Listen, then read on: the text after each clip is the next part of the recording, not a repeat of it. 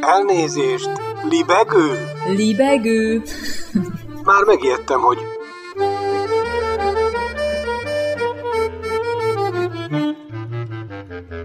Üdvözlöm Önöket! Ez itt a Libegő újabb szellemröptető műsora. Balázs Attila vagyok, kívánok jó szórakozást!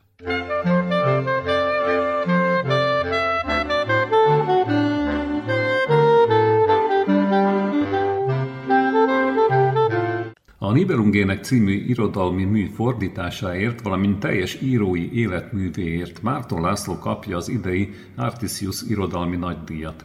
A fődíjas mellett Virt Imre, Kis Tibor Noé, Szollát Dávid és Bódi Katalin vehetnek át elismerést egy-egy kötetükért négy kategóriában.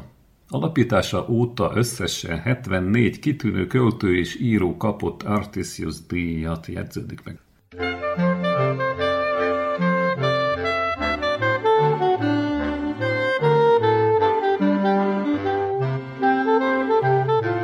Artisius Egyesület 2006-ban hozta létre, egy kis emlékeztető, az Artisius irodalmi díjakat.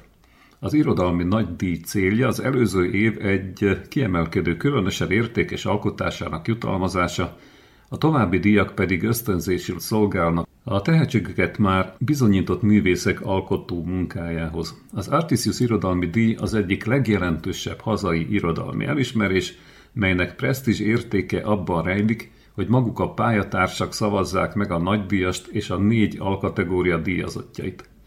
A korábbi években többek között olyan szerzők kapták meg. Többek között, ugye? Mint Takács Zsuzsa, Kovács András Ferenc, Berkovics György, Nádasdi Ádám, Pintér Béla, Tőzsér Árpád vagy Kukorelli Endre. Többek között, ugye? Aki most 70 éves egyébként üdvözölhetjük.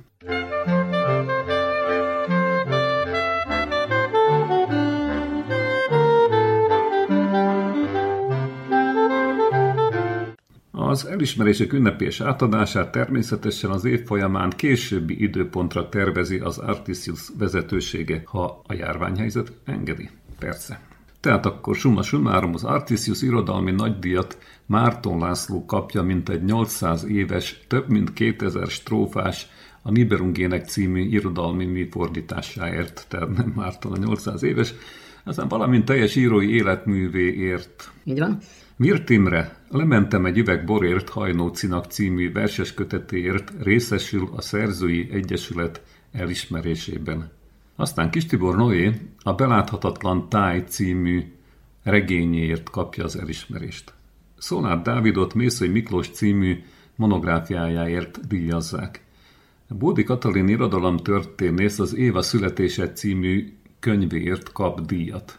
Ahogy mondtuk, át is veszik majd, amikor erre lehetőség nyílik.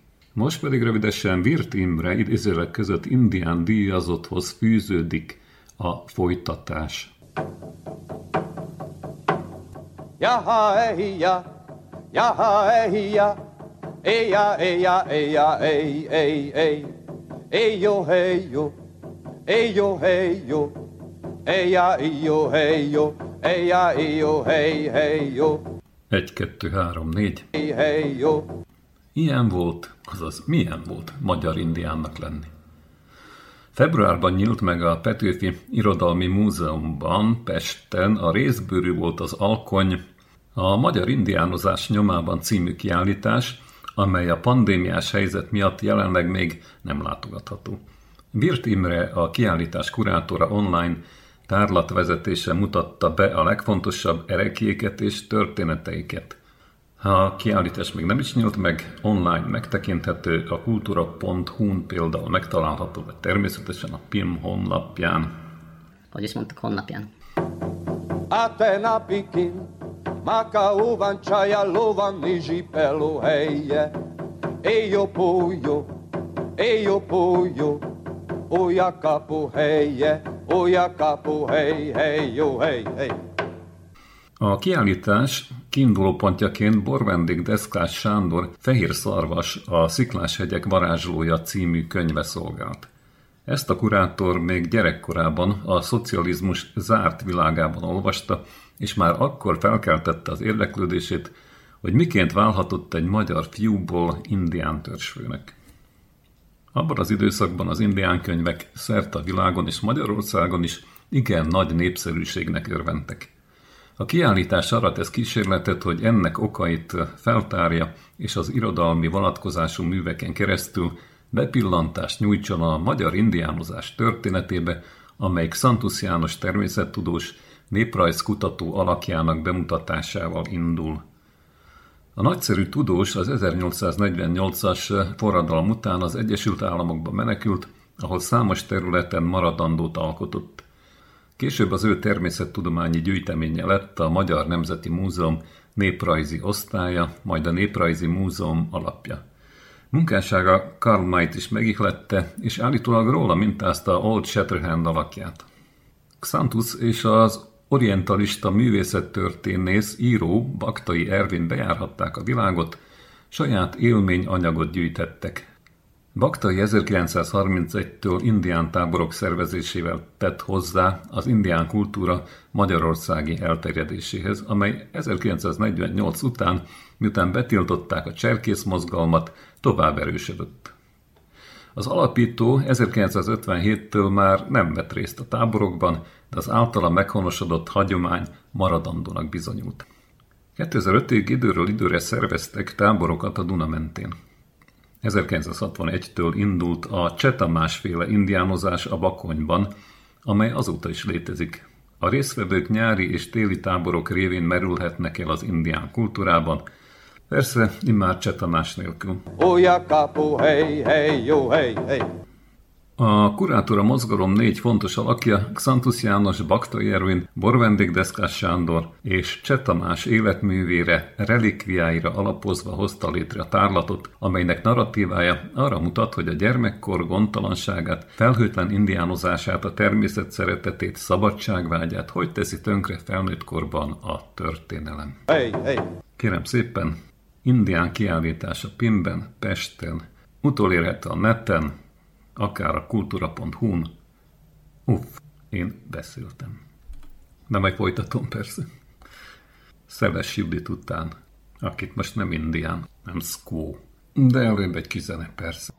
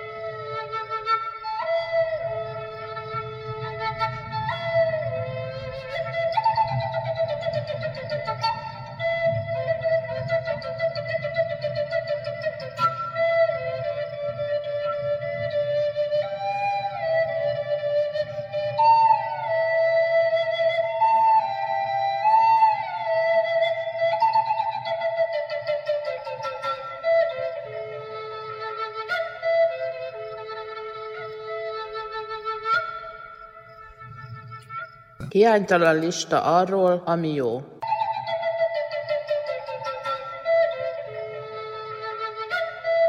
Ez egy emlékeztető, amit magamnak készítek. Ismétlés, repetíció, bevésés. Hiánytalan lista arról, ami jó. Mert ami kevésbé jó, arra könnyebb emlékezni. Ami pedig nagyon rossz, az állandóan kísért. A destruktív gondolatok, ezek a gondolatterroristák ellepik a buszt, amit a cél felé vezetünk, és hangoskodnak, köpködnek, hadonásznak a gépfegyvereikkel. A buszsofőrt, engem kitaszigálnak a vezetőülésből, és megvernek. Így nem lehet tovább menni. Az utasok reszketnek a félelemtől, hogy most mi lesz, fel fogják robbantani a buszt, és igazán én sem tudom, hogy mi legyen. Eszméletlenül fekszem a busz gumipadlóján. Szóval azért kell a lista, hogy az egyik utas fel tudja olvasni. A terror elhárítók nevét. A lista legtetején egy telefonszámnak kell állnia, ahova be lehet telefonálni, ha a gondolatterroristák előzönlenék a buszt. Egy rátermett utasnak, akit mondjuk éberségnek vagy csöndes megfigyelőnek neveznek, eszébe jut, hogy van ez a lista, s előrántja a mellény zsebéből. Gyorsan tárcsáz és elkezdi sorolni a neveket.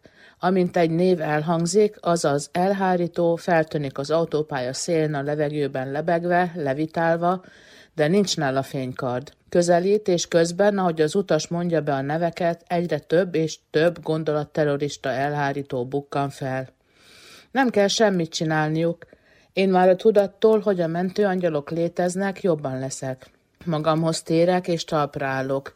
Halálmegvető bátorsággal kiállok a gondolatterroristák elé, és azok majd jól megriadnak ettől a bátorságtól.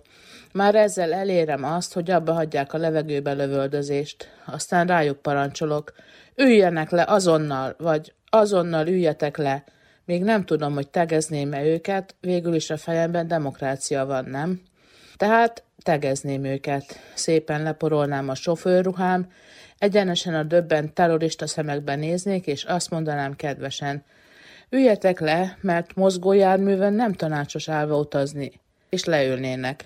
Kapcsoljátok be a biztonsági öveket, és maradjatok csöndben. Utazás közben a vezetővel tilos a beszélgetés. Addig utazhattok, ameddig csak akartok, ha tartjátok magatokat az utazási szabályokhoz. De olyan bénán hangzik, hogy tegezem őket, olyan tiszteletlen. Az embernek tisztelnie kell a saját gondolatait, még akkor is, ha azok rossz indulatúak és aláássák az egészséget. De ha magázom őket, az nagyon hűvös, nem?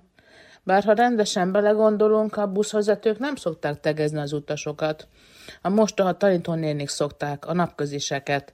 Szóval a tegezés megalázó lenne a szegény terroristáknak. Márpedig nekünk az a célunk, hogy egyenlően és emberségesen bánjunk mindenféle gondolattal, legyen az nagyon jó, jó, kevésbé jó, vagy egyenesen gonosz. Előítéletmentesen. A gondolat az gondolat.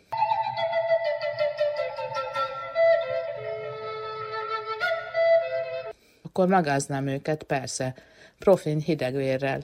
A gépfegyvereiket elvenném tőlük, mert a buszra nem szabad felszállni fegyverrel, fegyvernek látszó tárgyal, gyúlékony robbanékony anyaggal, görkocsajával és fagylaltal. És cigarettával sem természetesen. A fegyvereket átadnám az egyik elhárítónak megsemmisítés céljából. Végül is a terror elhárítók nem csináltak semmit. Én csináltam mindent egyedül. De ahhoz az kellett, hogy tudjam, van a lista, amit fel lehet hívni, és akkor kijönnek. Elég, ha látom, vannak. Az arra emlékeztet, hogy a buszon én vagyok a sofőr. Legalábbis ezen a buszon. Jó emlékeztető, bevésés, ismétlés, megerősítés. Lássuk csak, mit is írnék fel arra a listára. No milk today, my love has gone away. The bottle stands forlorn. A symbol of the dawn. No milk today, it seems a common sight, but people passing by don't know the reason why. How could they know just what this message means? The end of my hopes, the end of all my dreams. How could they know the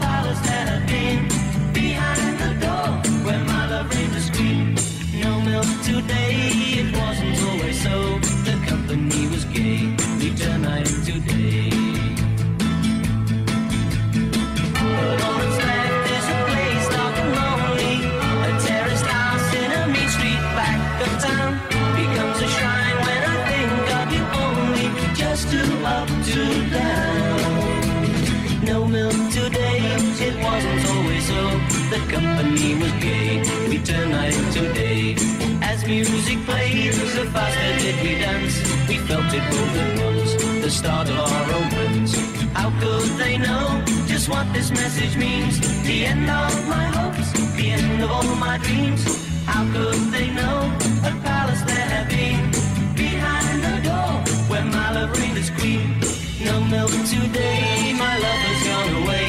The bottle stands for a symbol of the dawn.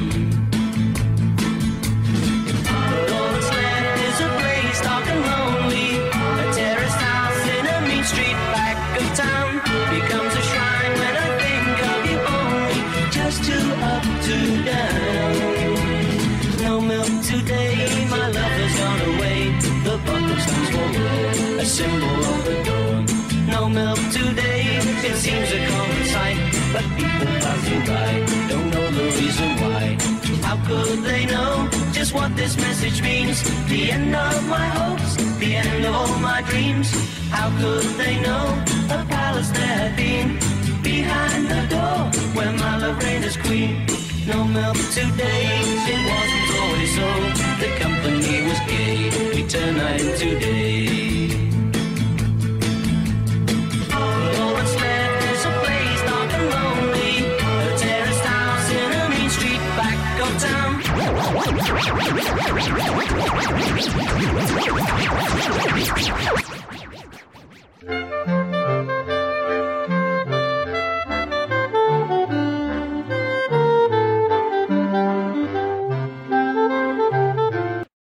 változatlanul a libegőt hallgatják, most pedig Kaland a nagy családerdőben. Kaland a nagy családerdőben. Házi bemutatón nézhették meg a Békés Csabai Jókai Színház munkatársai Zalán Tibor varázslatos művét a Kaland a nagy családerdőben című darabot. Kaland a nagy családerdőben. Hónap elejé hír. Folytatódik, hogy a történetben Dani, Játsza Kopanyica András, az aprócska korától fogva intézetben élő kisfiú, alig ha kap örömet a valóságos világban, a családja sosem látogatja. A búsulásból a Holt Herceg, játsza Armándi M. Keve látogatása menekíti ki, kalandos utazásra hívja, amely a mesék, a fantázia birodalmába vezet, de Dani saját magát is mélyebben megismeri közben. Rájön például, milyen fontos a műveltség, az olvasás. Utazása során találkozik a család kötő tündérrel, a család kötővel. Játsza Lisi Melinda, aki a pártjára áll. A sok-sok kaland után Dani visszatér az intézetbe, de reggel már egy szebb világra ébred. Ezúttal nem csak a barátaihoz jönnek látogatók, hozzá is érkezik valaki. Rég nem látott édesanyja keresi meg, és a kisfiú élete gyökeresen megváltozik. Merő Béla, az előadás rendezője elmondta ezzel kapcsolatban a sajtónak, hogy azért ajánlja nagyszülőtől unokáig mindenkinek a darabot, mert a televízióban hozzáférhető mesék agyon magyarázzák az életet, és azokban szemben Zalán Tibor művével nem születnek csodák. A darab álombéli, varázslatos díszletét Egyet Zoltán jegyzi, az előadásokra nagyon várják a gyerekeket, ugyebár és akkor maradjunk ennyiben. Viszont az Újvidéki Színháznak Tom Sawyer című előadása is, és unokáktól nagyszülőkig szól, ez majd lesz egy kis színesítő zene is, de előtte tudják-e vajon, hogy ki a szerzője? Természetesen tudják. Tegyük fel, ugye Mark Twain, de róla pár szót, egy-két érdekességet. Például gondolom, hogy kevesen tudják azt, hogy Mark Twain, ugye aki hát 1835-ben született, na jó, ezt nem kell fejből tudni, nem ez a vicc, hanem eredeti de az volt, hogy Samuel Longhorn Clemens, és hogy honnan ered a Mark Twain név, az A név egy folyami hajós szakkifejezés, helyesen írva a Mark II, és a mélységmérő rúdon a második vonást jelenti a hajózásban, a folyami hajózásban, ugye a folyó a Mississippi.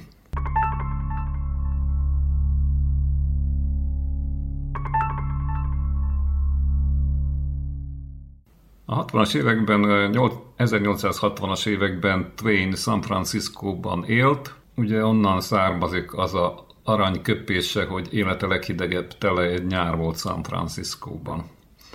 1874-ben, dátumot nem szükséges megjegyezni, Mark Twain egy Remington írógépet vásárolt, és a Tom Sawyer kalandjai volt az első olyan könyv a világon, amelynek kéziratát az írója írógéppel írta teljes egészében. És meg egy aranyköpése Mark Twainnek, azaz Samuel Longhornnak, hogyha felismerjük végre, hogy minden ember őrült, egy csapásra világossá válik előttünk minden rejtély.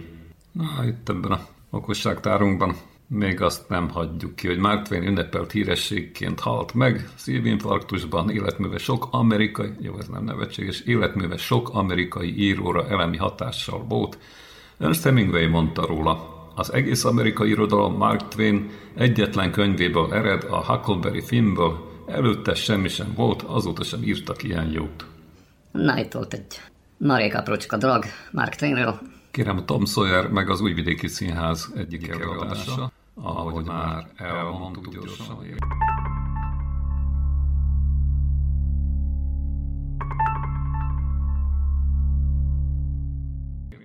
Mark Twain Tom Sawyer kalandjai címmel játszotta 18-as, 2018-as bemutatóval az Újvidéki Színház. A színpadi változatot Lénárd Robert készítette, innen idézünk, azt mondja, hogy rossz volt csak a tűzben, és rá bőven olaj, idegbaj volt és gonosz kobold, csintevés, lelemény, ezer probléma, jaj, azért mégiscsak jó gyerek volt. Talán a természet savát tűz égeti ki, vagy az ördög is messze lohol, bárhol legyen is most Tom és Huckleberry, azért mindkettő jó gyerek volt. Tom Sawyer és Huckleberry Finn. Az Újvidéki Színház szereposztásában Tom Sawyer-t Szalai Bence alakítja, Huckleberry Fint Ozsvár Robert, mindent nem sorolnánk föl, Polinéni Figura Terézia, a felnőttek közül, Muff Porter, Pongo Gábor, Indián Joe, Gombos Dániel, és így tovább, és így tovább rendezte Puskás Zoltán. Szalai Bence pedig érdekesen nyilatkozik, érdekeset mond. Az én Tom Sawyerem remélhetőleg az a kamasz Szalai Bence lesz, akit kitartó munkával eltemettem a könyvek, a racionalitás és a megfelelni akarás alá gondolom azért, mert a felnőttek között így könnyebb volt érvényesülni.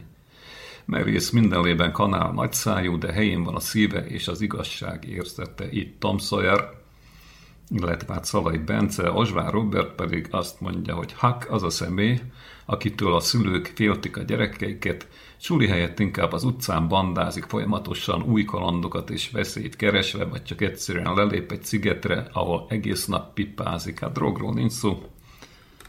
Puskás Zoltán rendező szerint pedig amióta világ a világ, a gyűlölet és a vallási fanatizmus jelen vannak társadalmi értelembe véve, mindannyian korlátoltak vagyunk. Persze mindannyian azt szeretnénk, ha ez megváltozna. Tom Sawyer és a többi gyerek menekülni szeretne, nem csak ebből a világból, hanem mindenhonnan. Escapizmusnak hívják. Escapizmus. Nagyon okos. Annyit említsünk meg még, hogy a szövegkönyvet tehát és a dalszövegeket is Lénárd Robert írta, Zene? zene Clem Dávid és Erős Ervin. Hallgassuk meg a következő részt a Tom Sawyer kalandjaiból. Jó szórakozást. A továbbiakban is.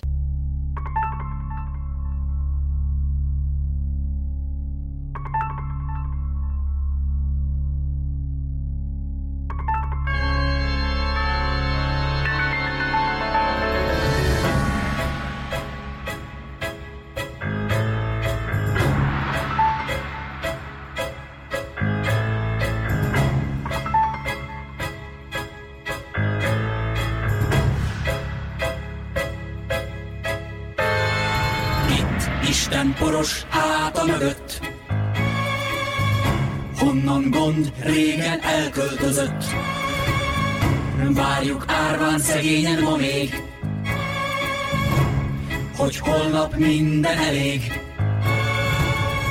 Voltunk jók, mégis űztek tovább.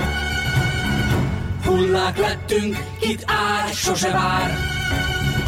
Rég nincs köztünk se jó, sem derék.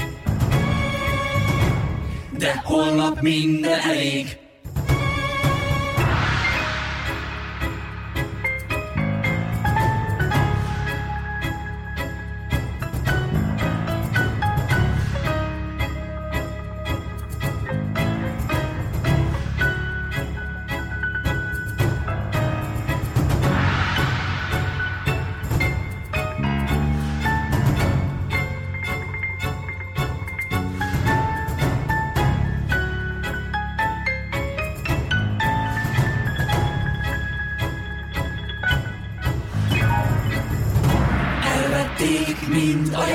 Játékszerünk. Gyermekkorunk és szép végzetünk. Ketrec rásejt, egy árok fenék. De holnap minden elég. Egyszer még eljövendünk. Nem lesz jó már a kedvünk. Nem lesz kímélet bennünk. És holnap minden elég. Bújjunk ott, hol a fény el nem ér, sok száz koldus, mindegy fívér, porrá esnek a régi mesék, mert holnap minden elég. Holnap kést kapja kézbe, holnap vért ontunk végre, holnap felszínre, fényre, és holnap minden elég.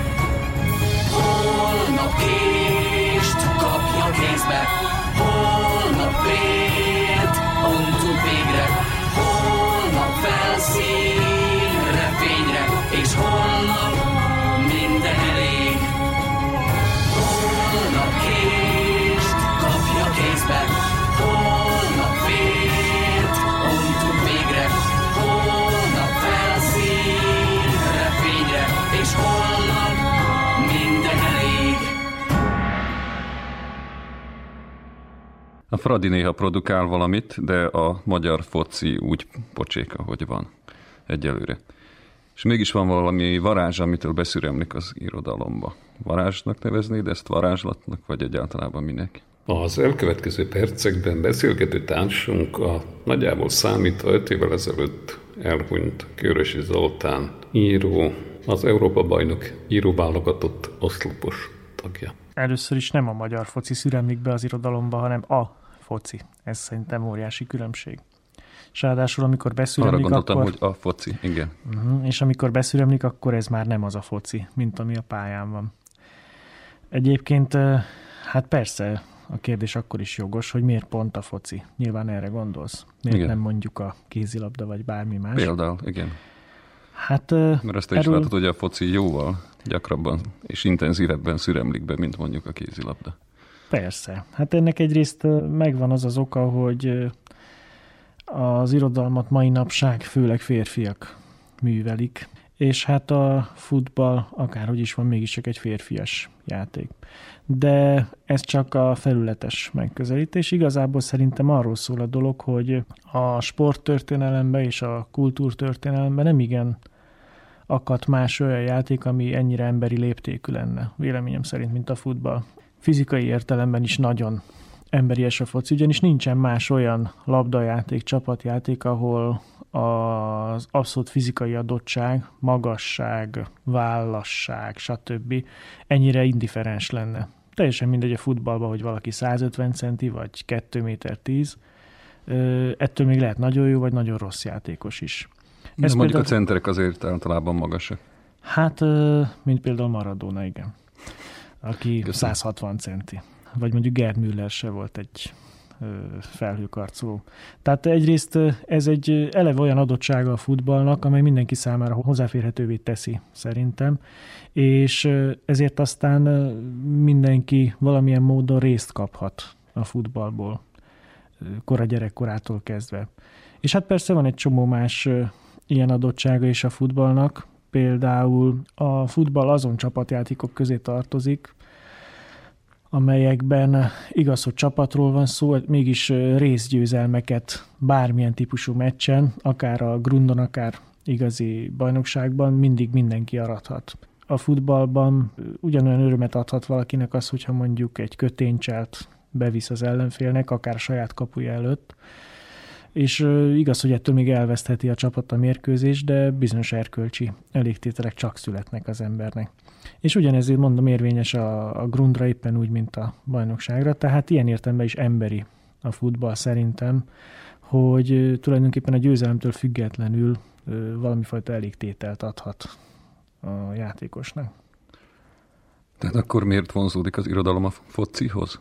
Egyrészt azt gondolom, hogy a futball, mint minden más sport, is, de a futball különösen a külsődleges, vagy valós, vagy teljesen mindegy, hogy nevezzük, élettől különböző szabályrendszerrel bír. Tehát ezen a másfél órán belül, ami a pályán történik, egy külön, de teljesen koherens szabályrendszere van, amelyben nem mellékesen működik egy olyan fajta demokratizmus, ami persze nem, nem az egyenlőséget jelenti ez esetben, hanem a külvilágtól, a valós élettől való különböző másfajta értékrendet. Magyarán például a mi csapatunkban tökéletesen mindegy, hogy valaki mondjuk bankigazgató, ha nem focizik jól, akkor sajnos a pályán ez nem sokat ér. A másik, amiért azt gondolom, hogy megvan a varázsa a futballnak, az pedig az, hogy mondjuk például mi gyerekkorunktól kezdve igen-igen kevés lehetőség volt arra, mondjuk az ember indiános könyveket olvasott és meccseket nézett. Körülbelül ez volt a két ö, ö, út arra, hogy bizonyos hős ideákat és hős szerepeket találjon magának. Én nagyon pontosan emlékszem arra, hogy milyen volt az, hogy otthon feküdtem és olvasgattam, és aztán a, ott a telepen, ahol laktunk, ott mindenki kocsisnak, meg gujdárnak és hasonlóknak nevezte magát. És hát ez teljesen összefüggő dolog az én szememben. Aki délelőtt Vinettú, az délután még kocsis Sanyi is lehet. Úgyhogy hát ez a hős, hős keresés, én azt hiszem, ez vonza az irodalmat és az írókat legfőképpen a futballpályához, ehhez a nagyon pontosan behatárolható területhez. Egészen prózai dolog. Eszterházi Pétert hallottam beszélni a saját lábáról. Na most a te lábad milyen? A te foci, focista lábad milyen? Hát nézd, én egy lábas vagyok eléggé, tehát az egyiket csak támaszkodásra használom a pályán, és ez lévén középpályás, ez eléggé... Akkor olyan vagy, mint egy körző? Hát néha a szememre is vetik, igen. igen. Tehát ez...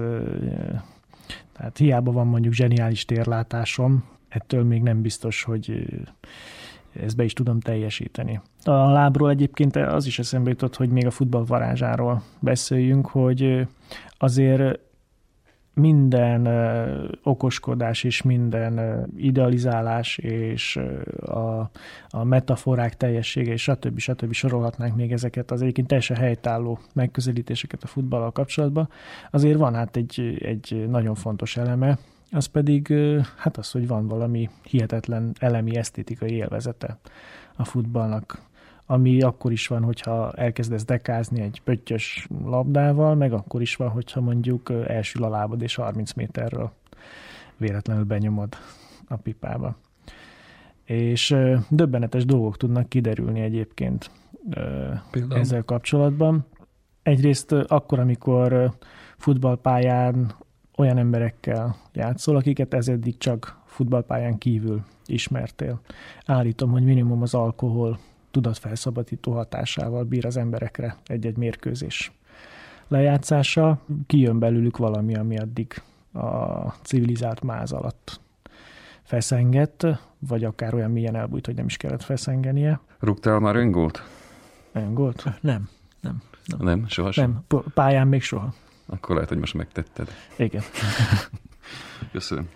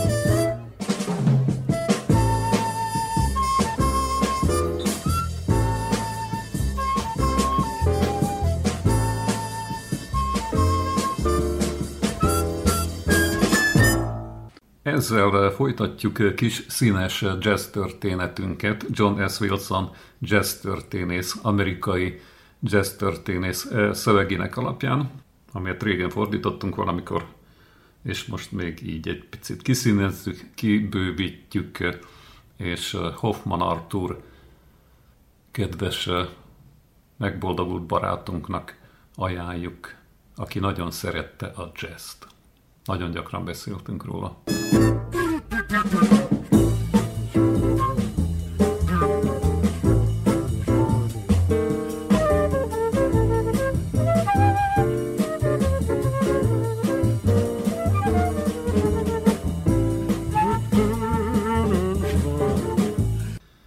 1923-ig nem nagyon volt hét zenésznél többet számláló együttes, King Oliver 8 tagú Creole Jazz bandje, Armstrongnak köszönhetően kivételt képezett persze, a nagyobb bendeknek nagyobb egybehangolásra van szükségük, ami úgy gondolták megrontaná a jazz lényegét képező spontaneitást. Don Redman a konzervatóriumban zeneelmélettel ismerkedő szakszofonos és zeneszerző rövid lélegzetű műveiben, amiket Hendersonéknak írt a Club Alabama, a jazz és a tánzene ötvözetének a létrehozására törekedett.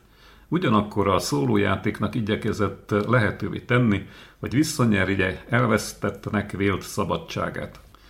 Az egy klarinét improvizációkat például három klarinétra írta, a dallamot antifonális kérdés-feleletekre tördelte szét, a játékban a fa és a részfúvósok keltek versenyre egymással. Az ismétlődő riffeknek itt szóló színezetű szerep jutott. Henderson, Redman, Coleman Hawkins és társaik sokban különböztek a poros mellékutcák és rejtett szeszfőzdék szempontunkból történelmi jelentőségű, izmos, életerős muzsikusaitól. Képzett zenészek voltak, egyetemi végzettségűek, relatíve jól szituáltak, a New Orleans-Chicago alapsodrástól kevésbé érintettek, ennek tudható be, hogy Redman erőfeszítései sápatagok, vérszegények maradtak, míg Armstrong nem került be Henderson csapatába, vagyis hát be nem került Henderson csapatába. Armstrong jelentette azt a felfrissülést, melyre oly sokáig vártak. Armstrongot hallgatva szívták magukba azt az erőt, ami a déli fiú lendületes lényéből, rámenőségéből sugárzott. Különösen Hawkins játéka változott érezhetően. Ellington valójában Henderson és Redman után kezdett foglalkozni a nagy együttes gondolatával. Kulcsembere a bajoslatú Bubber Miley volt, a bősz, morgó trombitás, Miley hörgései annak ellenére, hogy mélyen a bluesban és a spirituáliban gyökereztek, egész újszerű megnyilvánulásként hatottak. Paul Whiteman pár éjszakai zenehallgatás után bevallotta, hogy nem tudná pontosan megmagyarázni, miben rejlik Ellingtonék varázsa. Ugye még egy zeneteoretikus, Paul Whiteman.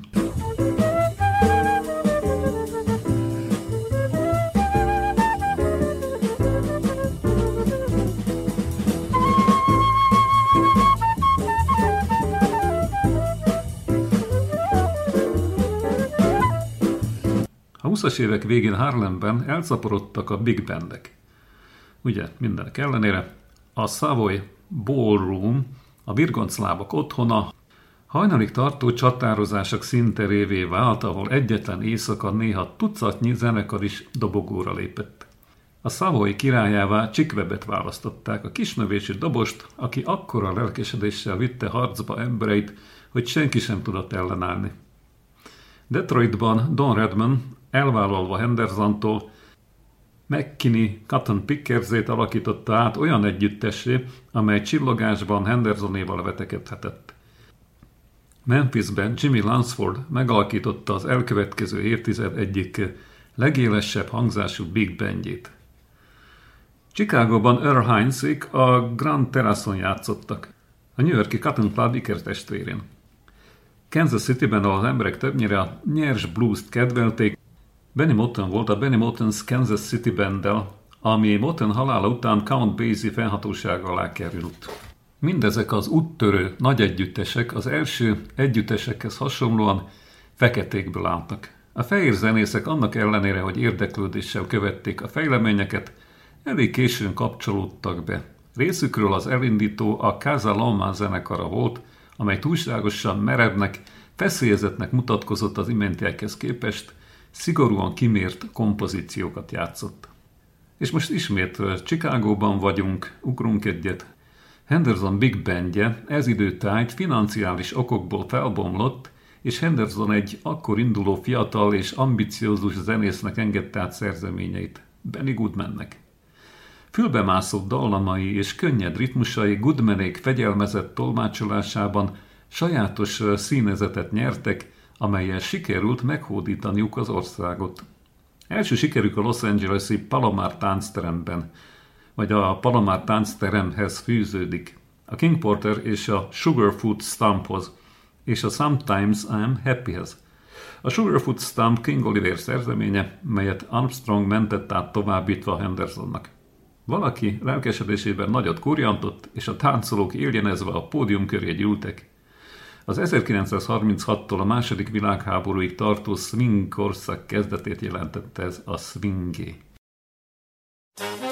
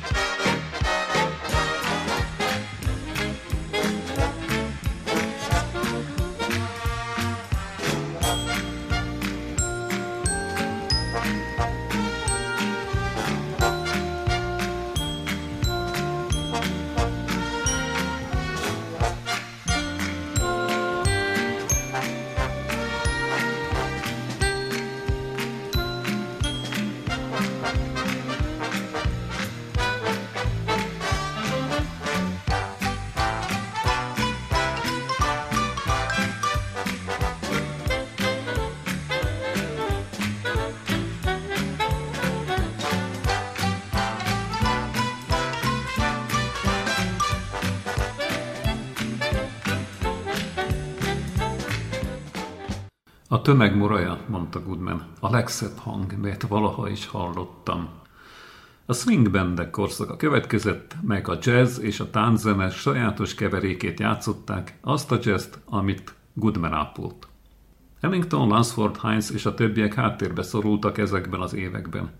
Egyedül Count Basie ragyogott, aki végül is jobban feltalálta magát a swingben, mint bárki más, a Basie Band figyelemre méltó szintézise volt a kis és nagy együtteseknek, arrangementjeiket többnyire laza blues variációk képezték, amiket pár kitűnő szólista röpített a magasba, Lester Young és Herschel Evans saxofon, Buck Clayton és Harry Edison trombita, Basie zongora, valamint a simán gördülő ritmus szekció.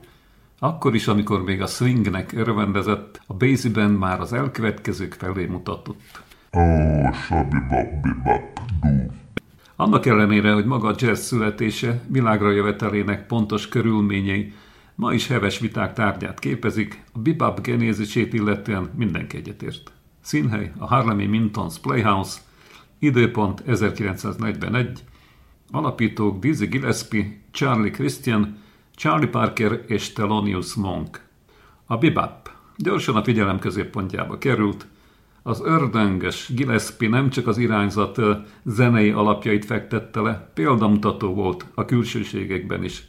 Kecske szakállal, francia sapka, nyakkendő, sötét szemüveg, ez lett a bebop zenészek külső ismertető jele. A bebopsterek kiáltásairól nevezte el zenéjüket a közönség. A halandzsa a sobibubab bebop lett a bebop röviden bop.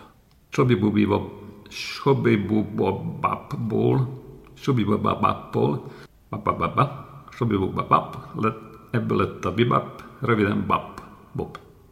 Armstrong legkicsinylően nyilatkozott róla, de Gillespie kitartónak, kitartásának és Parker tehetségének köszönhetően a bop a modern jazz fontos építő kockájává vált.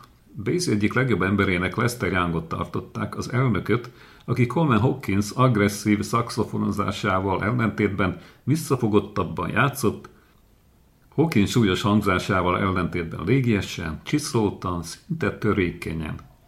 Hosszú, finomművű futamaival az előfutára volt annak, amit a 40-es évek végén majd cool jazznek nevet. De Young hatása ennél sokrétűbb. A másik formabontó szintén Basie embere, Joe Jones, aki a dob techniká változtat. A beat súlyos lüktetését tördeli szét, lazítja fel a steady beatet, teszi könnyedebbé, levegősebbé a dobjátékot. A kisdob és a cintányér kerül előtérbe, míg a nagy dob csak úgy nevezett effektusokra használandó. Effektusokra. Hasonlóan cselekszik Kenny Clark is, a másik kitűnő dobos, aki állítólag azért szorítja háttérbe a nagy dobot, mert az paralizálja a lábát. Paralizálja. A 41-ben Clark a Mintonban dobolt Monkal az zongoránál. Időnként csatlakozott hozzájuk a tudását Goodmannél kamatoztató Charlie Christian is, kinek nevét a gitárja őrzi. Christian szólóhangszerré varázsolta a gitárt oly mód, hogy felerősítette, így hangerőben is versenyre kelhetett a fúvósokkal. A korán elhunyt tuberkulózisban szenvedő zenész játékának akkora hatása volt, hogy az elektromos gitár két évtizedre kiszorította az akusztikusat. A mintomba került Gillespie is, kinek Calloway, míg Big Bandjéhez tartozott, azt tanácsolta, hogy hagyja már azt a kínai zenét, és játszon valami értelmeset.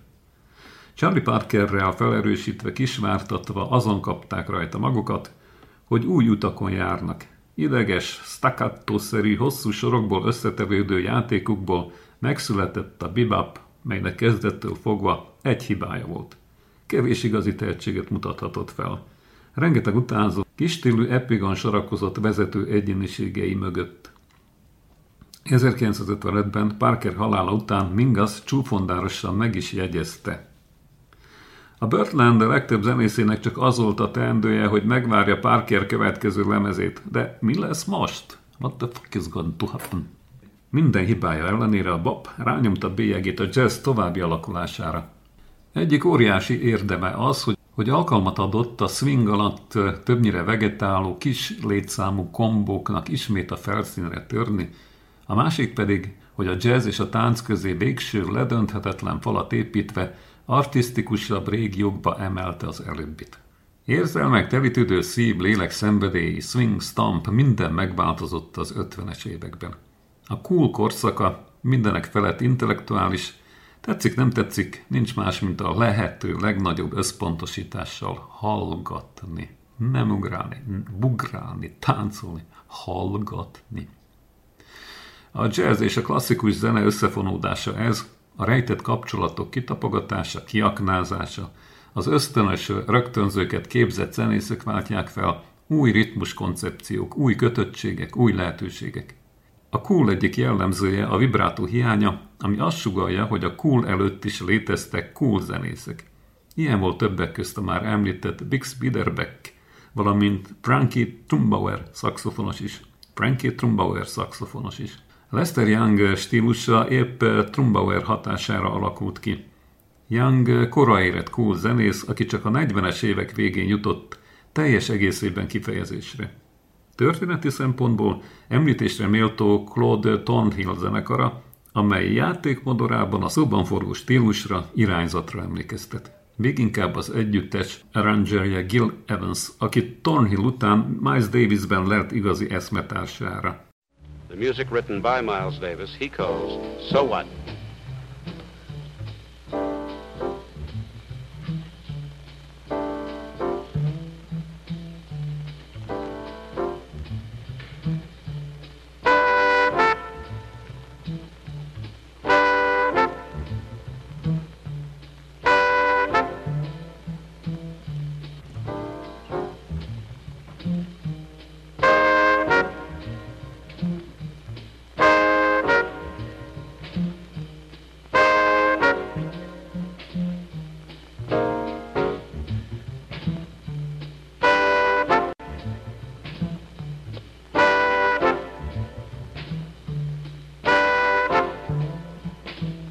Kérem szépen, All That Jazz. Ezzel vége az eheti begőnek, búcsúzik önöktől Balázs Attila. Viszont hallásra. Jazz, jazz, jazz.